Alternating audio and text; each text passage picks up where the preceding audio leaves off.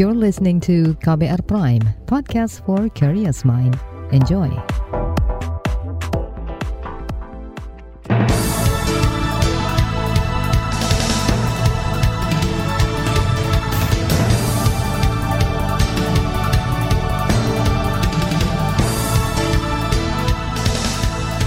Selamat pagi saudara, senang sekali kami bisa menjumpai Anda kembali melalui program Buletin Pagi edisi Kamis 17 Maret 2022 bersama saya Naomi Liandra.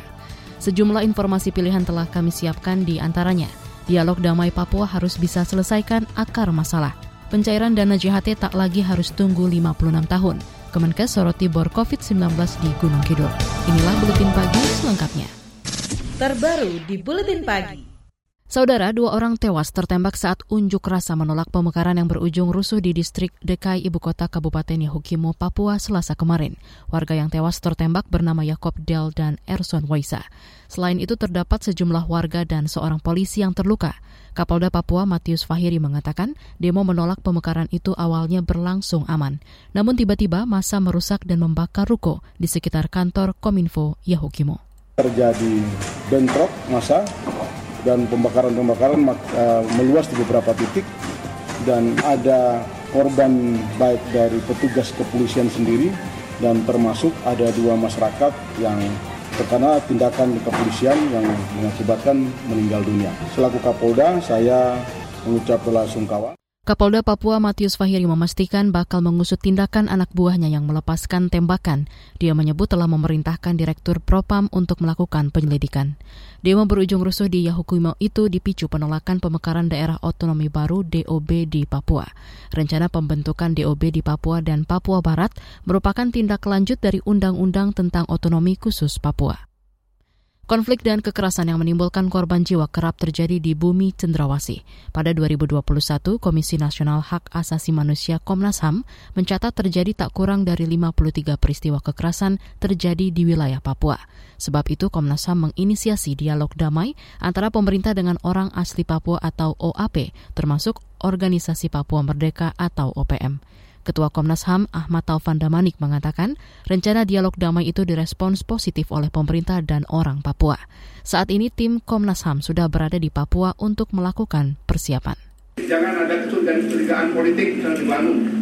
Dan itu ketika kami sampaikan tidak ada penolakan. Jadi artinya mereka mengapresiasi, termasuk Presiden mengapresiasi langkah-langkah itu. Karena kami terbuka menyampaikan. Jadi kalau kami akan bertemu ini, ini, ini kami sampaikan.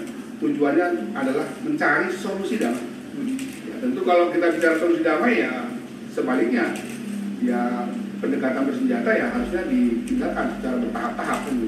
Ketua Komnas HAM Ahmad Taufan Damanik menjelaskan dialog nantinya akan mencakup seluruh permasalahan yang dialami oleh masyarakat Papua, mulai dari isu diskriminasi, diskriminasi pelanggaran HAM, kekerasan bersenjata hingga pemekaran wilayah Papua. Sementara itu, Komisioner Komnas HAM BK Ulung Hapsara mengatakan proses dialog damai masih pada tahap awal dan diperkirakan akan memakan waktu panjang. Apalagi ada dinamika konflik dan kekerasan di tanah Papua. Salah satunya tewasnya dua orang saat demo menolak pemekaran di Yahukimo selasa lalu. Untuk insiden itu, timnya juga akan mengusut dugaan pelanggaran standar operasional prosedur atau SOP, pengamanan polisi dan dugaan pelanggaran HAM. Komisi yang membidangi pertahanan di DPR mendukung rencana dialog damai antara pemerintah dengan kelompok bersenjata di Papua. Anggota Komisi Pertahanan DPR, Dev Laksono, menyarankan agar proses pelaksanaan dialog diperhitungkan dengan tepat statusnya ini OPM ini sebagai apa di, di mata pemerintah? Karena yang saya ingat itu mereka di, di label sebagai teroris. Nah, apakah pemerintah sekarang sudah bisa bernegosiasi dengan teroris? Nah, hal-hal ini yang, yang yang harus dijawab gitu, sebelum pemerintah melakukan hal itu. Karena kalau enggak nanti hasilnya itu tidak tidak terima di mata hukum. Anggota DPR Dev Laksono juga mempertanyakan pendekatan teritorial ala Panglima TNI Andika Perkasa. Pendekatan itu sebelumnya diklaim dapat meredakan konflik di sana. Namun menurutnya fakta di lapangan justru menunjukkan kerusuhan masih terjadi. Dia berharap upaya dialog yang diinisiasi Komnas HAM bisa mereda dan mempercepat proses perdamaian di Papua. Amnesty International Indonesia menilai upaya ruang dialog yang diinisiasi oleh Komnas HAM harus diperkuat dengan upaya penegakan HAM. Direktur Amnesty International Indonesia Usman Hamid meminta Komnas HAM mampu menyelidiki dan menemukan bukti-bukti permulaan yang cukup, sehingga dapat ditindaklanjuti melalui mekanisme peradilan. Usman menambahkan kesalahan memahami akar masalah juga terlihat dari pandangan pemerintah yang hanya mengartikan masalah di Papua sebatas disintegrasi atau separatisme dan terorisme, sehingga yang diambil pendekatan militeristik dan stigmatisasi teroris atau separatis bukan melalui dialog seperti pemerintah dengan gerakan Aceh Merdeka atau GAM.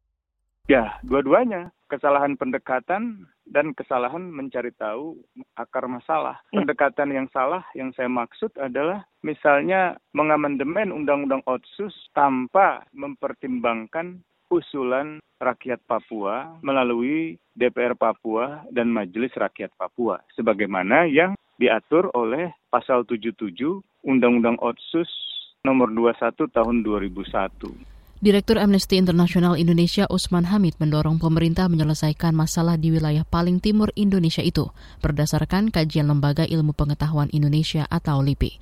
Menurut LIPI, empat akar masalah yang belum tuntas di Papua adalah kegagalan pembangunan, marginalisasi dan diskriminasi orang asli Papua, kekerasan negara dan tuduhan pelanggaran HAM, serta sejarah dan status politik wilayah Papua. Amnesty juga menyesalkan jatuhnya korban jiwa saat demo di Yahukimo. Dia mendorong pemerintah segera mengambil upaya tegas agar ekskalasi konflik tak meluas. Upaya tegas yang dimaksud yaitu menunda pemekaran wilayah hingga ada keputusan Mahkamah Konstitusi terkait uji materi Undang-Undang Otonomi Khusus hasil amandemen kedua dan berdialog dengan rakyat bumi Cendrawasi. KBR telah mencoba menghubungi kantor staf kepresidenan KSP melalui Deputi 5 Jaleswari Pramoda Wardani untuk menanyakan rencana dialog damai di Papua. Namun hingga program ini naik siar, permintaan wawancara dari KBR tidak direspon. Sebelumnya, Wakil Presiden Maruf Amin menyebut pemerintah terus berupaya melakukan dialog dengan seluruh elemen di Papua. Wapres mengatakan sejumlah tokoh didekati mulai dari tokoh agama, tokoh pendidikan hingga tokoh perempuan.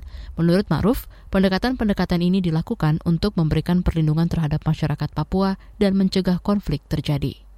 Saudara, pencairan dana jaminan hari tua atau JHT tak lagi harus menunggu usia 56 tahun. Informasi selengkapnya sesaat lagi, tetaplah di Buletin Pagi KBR. You're listening to KBR Pride, podcast for curious mind. Enjoy!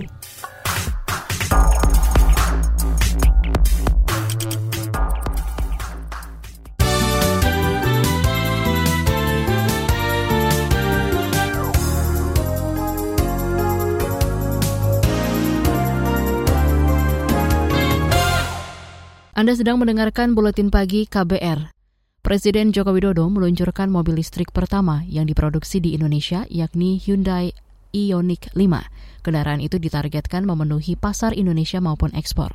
Jokowi menyebut pemerintah ingin melakukan transisi besar-besaran dari mobil yang menggunakan bahan bakar fosil ke mobil listrik yang ramah lingkungan. Jokowi juga mendorong agar Indonesia bisa jadi pemain penting dalam rantai pasok global di industri mobil listrik.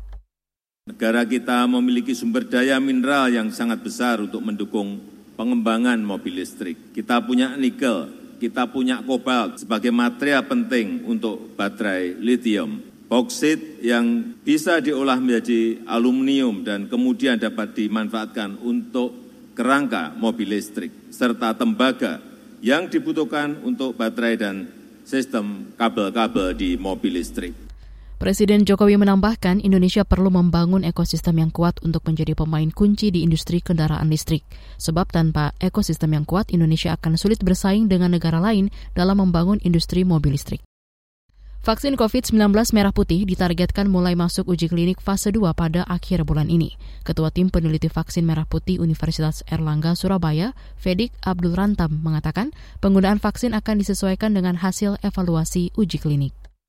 Kami masih proses dalam uji, mudah-mudahan akhir bulan ini sudah masuk ke uji uh, klinis fase 2 dan berikutnya masuk uji klinik fase 3 tentu baru di, akan dievaluasi kita masuk sebenarnya vaksin booster atau primary vaksin dan lain-lain tentu uh, memerlukan suatu evaluasi yang ketat begitu. Oleh karena itu tentu memerlukan waktu begitu. Itu tadi Ketua Tim Peneliti Vaksin Merah Putih Unair, Surabaya, Fedik Abdul Rantam. Pada 7 Januari lalu, Badan Pengawas Obat dan Makanan BPOM menerbitkan persetujuan pelaksanaan uji klinik atau PPUK vaksin merah putih. Jika pelaksanaan uji klinik berjalan lancar dan sesuai rencana, vaksin buatan anak bangsa ini bisa dimulai diproduksi secara massal pada Agustus 2022. Kemarin, kasus harian COVID-19 di Indonesia bertambah 13 ribuan, sedangkan angka kematian bertambah 230 kasus. Panitia Kerja Panja Biaya Penyelenggaraan Ibadah Haji BPIH bersama Kementerian Agama menetapkan biaya haji tahun ini sebesar 42 juta rupiah per jamaah. Wakil Ketua Komisi Bidang Agama DPR, Aceh Hasan Syerzili, mengatakan penetapan tersebut bersifat sementara. Keputusan akhir akan ditetapkan pada 11 April 2022 mendatang. Panja telah mendapatkan penjelasan tentang alternatif. Alternatifnya adalah terjadi perubahan dari 89 eh, menjadi 83 yaitu BP-nya sebesar 42 juta ini masih sifat sementara ya karena ini masih asumsi Wakil Ketua Komisi Bidang Agama DPR Aceh Hasan Syazili juga meminta Kemenak menindaklanjuti kepastian kuota bagi Indonesia. Sementara itu, Dirjen Penyelenggaraan Ibadah Haji dan Umroh di Kemenak Hilman Latif menjelaskan, biaya sementara 42 juta rupiah merupakan perhitungan jika komponen protokol kesehatan COVID-19 tak disertakan. Beralih ke informasi hukum, rancangan Undang-Undang Tindak Pidana Kekerasan Seksual RUU TPKS akan mulai dibahas pada pekan depan. Ketua Panja RUU TPKS Willy Aditya mengatakan, jika tak ada perubahan substansial, pembahasan RUU TPKS akan selesai lebih cepat. Minggu depan insya Allah kita akan raker bersama kementerian, eh, bersama pihak pemerintah untuk segera dibahas uh, dalam rapat-rapat uh, panja dan yang kita butuhkan kita seperti kita perlu membangun narasi bersama tentang kekerasan seksual. Jadi ini untuk apa? Untuk membangun kesadaran publik untuk kemudian ini ancaman bagi kemanusiaan kita. Ini merusak peradaban kita. Beralih ke informasi ekonomi, Menteri Ketenagakerjaan Menakar Ida Fauzia menegaskan klaim jaminan hari tua JHT BPJS Ketenagakerjaan dapat dicairkan sebelum usia 56 tahun. Kebijakan itu kembali pada Peraturan Menteri Ketenagakerjaan Permenaker yang lama. Namun, Ida mengatakan aturan ini hanya berlaku sembari menunggu Permenaker yang baru direvisi. Dan saya ingin sampaikan, sebelum ini selesai, peraturan yang lama, Permenaker nomor 19 tahun 2015, itu tetap berlaku. Jadi, kalau teman-teman misalnya ada naudzubillah min tidak ingin ada yang mengalami PHK atau mengundurkan diri, kemudian ingin mencairkan melakukan klaim JHT, maka ya tetap bisa sebagaimana Permenaker nomor 19 tahun 2015. Jadi itu intinya. Menaker Ida Fauzia menambahkan proses revisi Permenaker yang baru masih dalam masa finalisasi dan akan berlaku bulan Mei. Kata dia, Nantinya Permenaker itu akan mengadopsi aturan lama dan menambahkan kemudahan-kemudahan proses pengajuan klaim. Sebelumnya pencairan dana JHT ketika peserta berusia 56 tahun mendapat penolakan dari kalangan buruh. Kita ke informasi mancanegara. Presiden China Xi Jinping melakukan percakapan telepon dengan Presiden Joko Widodo kemarin sore. Mengutip antara, kedua kepala negara itu membahas berbagai isu mulai dari G20, proyek kereta api cepat hingga krisis Ukraina. Keduanya sependapat agar Rusia dan Ukraina melakukan dialog untuk mencegah meluasnya krisis kemanusiaan. Sementara itu dialog antara Rusia-Ukraina belum juga menemui titik temu. Melansir CNN, dialog sempat berjalan alot lantaran Ukraina belum menyetujui permintaan Rusia. Presiden Rusia Vladimir Putin ingin Ukraina batal mengajukan diri sebagai anggota Pakta Pertahanan Atlantik Utara atau NATO. Gempa magnitudo 7,3 mengguncang Jepang Rabu malam. Gempa terjadi di bagian Jepang Timur, namun terasa hingga ke Tokyo. Gempa berpusat di lepas pantai Fukushima pada kedalaman 60 km. Kantor berita lokal Kyodo seperti dilansir AFP pada Kamis 17 Maret melaporkan sedikitnya satu orang meninggal dunia akibat gempa tersebut. Gempa juga memicu peringatan tsunami dengan gelombang hingga 1 meter untuk wilayah Fukushima dan Miyagi namun pihak berwenang telah mencabut peringatan tsunami beberapa jam kemudian. Beralih ke informasi olahraga. Sejumlah wakil Indonesia melaju ke babak kedua turnamen All England. Ganda putra Indonesia Muhammad Ahsan Hendra Setiawan menjadi wakil Indonesia pertama yang berhasil melewati babak pertama. Kemenangan juga diraih ganda putra Leo Roli Karnando Daniel Martin yang mengalahkan rekannya sendiri Fajar Alfian Muhammad Rian Ardianto. Peraih emas Olimpiade Beijing Gracia Poli Apriani Rahayu juga berhasil melaju ke babak kedua. Dari nomor tunggal putra, Jonathan Christie juga meraih kemenangan. Namun langkah tunggal lainnya yakni Cesar Hiren harus terhenti usai dikalahkan wakil Taiwan. Turnamen ini akan digelar hingga akhir pekan mendatang. Di bagian berikutnya kami hadirkan laporan khas KBR bertajuk Polemik Big Data, usulan tunda pemilu versi Luhut. Nantikan sesaat lagi. You're listening to KBR Pride, podcast for curious mind. Enjoy!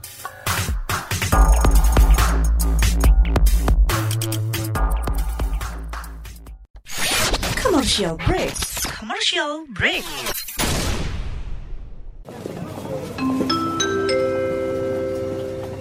Mohon perhatian.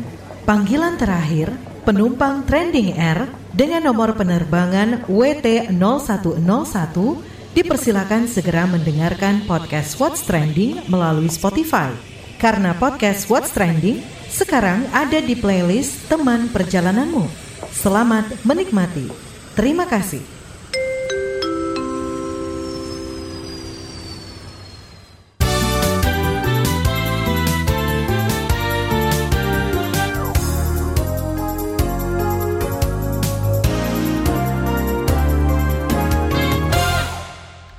Anda masih bersama kami di Buletin Pagi KBR. Menteri Koordinator Bidang Kemaritiman dan Investasi Luhut Binsar Panjaitan mengklaim memiliki big data berisi percakapan ratusan juta orang di media sosial yang mendukung penundaan pemilu 2024. Namun data tersebut tidak diungkap ke publik padahal sudah menimbulkan kegaduhan. Berikut laporan khas KBR yang disusun jurnalis Siti Sadida kita kan punya big data. Dari big data itu menggrab kira-kira 110 juta, macam-macam Facebook segala macam. Karena orang main Twitter, Twitter itu kan kira-kira 10 juta lah. Kalau di menengah bawah ke ini, itu pokoknya pengen tenang. Bicaranya ekonomi. Tidak mau lagi seperti kemarin kan kita kan sakit gigi dengar kampret lah, dengar cebong lah. Itu kan menimbulkan tidak bagus. Sekarang lagi gini-gini katanya ngapain ini, kita coba tangkap dari publik. Yaitu bilang kita mau habisin 100 triliun lebih untuk milih ini, keadaan begini, ngapain sih pemilihan presiden dengan pilkada. Kan serentak. Nah itu yang rakyat ngomong. Itu tadi klaim Big Data, dukungan terkait penundaan pemilu 2024 yang disampaikan Luhut pada siniar di kanal YouTube milik Deddy Corbuzier pekan lalu. Namun, Menko Marinvest ini enggan membuka data itu ke publik saat ditanya sejumlah wartawan kemarin. Apa masih buka? Ya pasti ada lah, masa bohong? Sekarang teknologi itu udah berkembang dengan pesat. Luhut mengklaim dirinya mendengar banyak suara dari masyarakat agar anggaran kepemiluan dialihkan untuk kepentingan lain seperti penanganan pandemi pandemi COVID-19. Dia mengaku dukungan itu bahkan berasal dari suara pemilih tiga partai politik yang justru menyatakan penolakan pada usulan tersebut. Tiga partai itu yakni Demokrat, P3, dan PDIP. Tapi, klaim soal data yang dimiliki Luhut diragukan pendiri drone Emprit dan media Camels Indonesia Ismail Fahmi. Ia meminta Luhut membuka secara rinci data yang dimaksud kepada publik untuk menguji kevalidannya. Sebab ada perbedaan hasil analisis antara Big Data Luhut dengan yang dilakukan lembaganya. 10 ribu atau sampai 20 ribu itu hanya dari Twitter ya. Kalau kita masuk kemudian Facebook bisa sampai mungkin ratusan ribu. Dan mayoritas itu menolak. Tahun 2021 dari 45 pun ketika waktu itu kan sempat rame. Penundaan tetapi presiden tiga periode. Hasilnya sama, menolak. Kemudian kita evaluasi juga bukan hanya netizen, kita evaluasi para tokoh. Tokoh yang banyak di-share. Jadi netizen itu berpendapat. Mereka juga nge-share dari tokoh-tokoh. Tokoh-tokoh ini kemudian kita hitung siapa yang bersuara karena masuk di media online kemudian di-share. Ada sekitar 58. Lebih 77 persen nolak juga. Dan tokoh-tokoh ini datang dari misalnya dari Muhammadiyah, dari akademisi, dari di surveyor, dari politisi juga ada. Selain itu, klaim Luhut juga bertolak belakang dengan pernyataan Presiden Joko Widodo yang menolak perpanjangan jabatan presiden dan bakal menaati konstitusi soal pemilu 2024. Penolakan juga disampaikan partai pengusung Jokowi dan pemilik suara terbanyak di parlemen, yakni PDI Perjuangan. Ketua DPR Puan Marani menegaskan pemilu 2024 merupakan alat demokrasi untuk menyuarakan kehendak rakyat Indonesia. Menjadi tanggung jawab kita bersama untuk menjadikan pemilu 2024 sebagai alat demokrasi yang berkualitas dalam menyuarakan kehendak rakyat. Puan mendorong agar alat kelengkapan Dewan atau AKD terkait segera mencermati pelaksanaan tahapan pemilu 2024 baik dari segi kebutuhan anggaran, persiapan teknis maupun regulasi-regulasi pelaksanaannya. Sebab tahapan pelaksanaan pemilu 2024 sudah akan dimulai pada tahun ini. Meski menolak pemilu 2024 ditunda, DPR dan pemerintah hingga kini belum menetapkan anggaran pemilu 2024. Sejumlah pihak mengkhawatirkan situasi tersebut karena dinilai bisa jadi celah untuk menunda pemilu. Salah satunya Perkumpulan untuk Pemilu dan Demokrasi atau Perludem, sebab tahapan pemilu akan segera dimulai Juni mendatang. Direktur Eksekutif Perludem, Horunisa Nur Agustiati mengatakan, pengesahan anggaran pemilu 2024 akan menjadi salah satu bukti konkret bahwa pemerintah tegas memilih pemilu tetap berjalan sesuai waktunya. Tinggal dua setengah bulan lagi, tapi sampai sekarang keduanya belum mendapatkan kepastian. Kalaupun memang dirasa anggaran pemilunya terlalu besar ya, awalnya KPU mengusulkan 86 triliun, lalu kemudian direvisi menjadi 76 triliun. Saya rasa kalaupun memang anggarannya dirasa besar, kan yang penting adalah segera dibahas. Ia mengakui Indonesia memang membutuhkan anggaran yang besar untuk pemilu karena jumlah pemilihnya mencapai ratusan juta jiwa. Meski demikian, sebetulnya pemerintah bisa melakukan penghematan. Misalnya, dari sisi anggaran pembangunan kantor KPU di daerah-daerah hingga kendaraan dinas. Sementara itu, Komisi Pemilihan Umum atau KPU mengklaim tengah mempersiapkan seluruh tahapan pemilu 2024 termasuk rancangan anggaran yang hingga kini belum ditetapkan. Komisioner KPU I Dewa Kade Wiarsara Kasandi mengatakan, bila pembahasan sudah dijadwalkan DPR, KPU siap untuk menyampaikan rancangan anggaran pemilu tersebut. Pada prinsipnya KPU sudah sedang dalam proses mempersiapkan. Nah nanti kalau memang dijadwalkan tentu nanti KPU akan menyampaikan. Tapi kami sudah menyiapkan rancangannya. Komisioner KPU Idewa KD Wiarsa Rakasandi menambahkan, saat ini jabatan komisioner KPU tengah berada pada masa transisi pergantian dengan komisioner yang baru. Kata dia, pembahasan terkait anggaran pemilu 2024 kemungkinan besar akan dilakukan DPR dan pemerintah bersama komisioner baru. Saudara, laporan ini disusun Siti Sadida, saya Reski Mesanto. Informasi dari berbagai daerah akan hadir usai jeda. Tetaplah bersama Buletin Pagi KBR.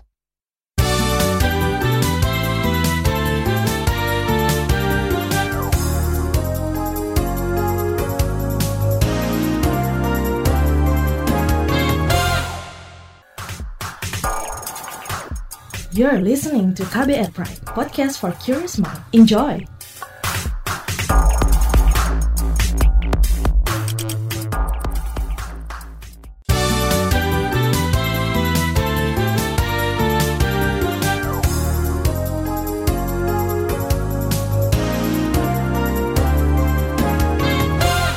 Inilah bagian akhir buletin KBR. Kita ke Jawa Timur. Pemerintah Kabupaten Banyuwangi menjamin stok minyak goreng di daerahnya aman hingga Ramadan dan Lebaran nanti. Kepala Dinas Koperasi UMKM dan Perdagangan Banyuwangi Nanin Otavianti membantah adanya kelangkaan di pasaran. Hanya saja stok pembelian dibatasi maksimal 2 liter. Alhamdulillah setelah kita cek ke gudang masing-masing ini untuk stok minyak goreng curah maupun kemasan kondisi di Banyuwangi mulai hari ini sampai insya Allah di hari raya Idul Fitri ini dalam kondisi aman untuk stoknya. Insya Allah aman. Sementara itu Kapolres Banyuwangi Nasrun Pasaribu menyebut distribusi dari produsen hingga ke distributor masih aman. Dia akan terus melakukan pengawasan dalam penyaluran minyak goreng. Kegiatan itu dilakukan sebagai tindak lanjut perintah Kapolri Listio Sigit Prabowo. Tingkat keterisian tempat tidur atau BOR COVID-19 di Kabupaten Gunung Kidul, Daerah Istimewa Yogyakarta mencapai 40 persen. Tingginya BOR di Gunung Kidul ini mendapat sorotan khusus dari Kementerian Kesehatan. Sekretaris Daerah DIY Baskara Aji mengatakan tingginya BOR di daerah itu disebabkan masih banyaknya penularan. Karena memang angka konfirmasi positifnya yang memerlukan rumah sakit di Gunung Kidul kan cukup tinggi. Dan di Gunung Kidul itu kan jarak dengan kabupaten lain lumayan jauh. Sehingga yang sakit Gunung Kidul itu rata-rata ya memang kemudian masuknya ke rumah sakit Gunung Kidul. Berbeda kalau di Bantul misalnya. Di Bantul kalau di sana penuh kan masuk ke kota tidak jauh Sekda DIY Baskara Aji menyebut beberapa pasien positif di Rumah Sakit Rujukan Gunung Kidul berasal dari Klaten dan Wonogiri. Kini pemerintah Kabupaten Gunung Kidul tengah menambah jumlah kamar. Namun jika pasien membludak akan dialihkan ke kota Yogyakarta atau Bantul. Informasi tadi menutup jumpa kita di Buletin Pagi hari ini. Pantau juga informasi terbaru melalui kabar baru, situs kbr.id, Twitter kami di akun @beritaKBR, serta podcast di alamat kbrprime.id. Akhirnya saya Naomi bersama tim yang bertugas undur diri. Salam.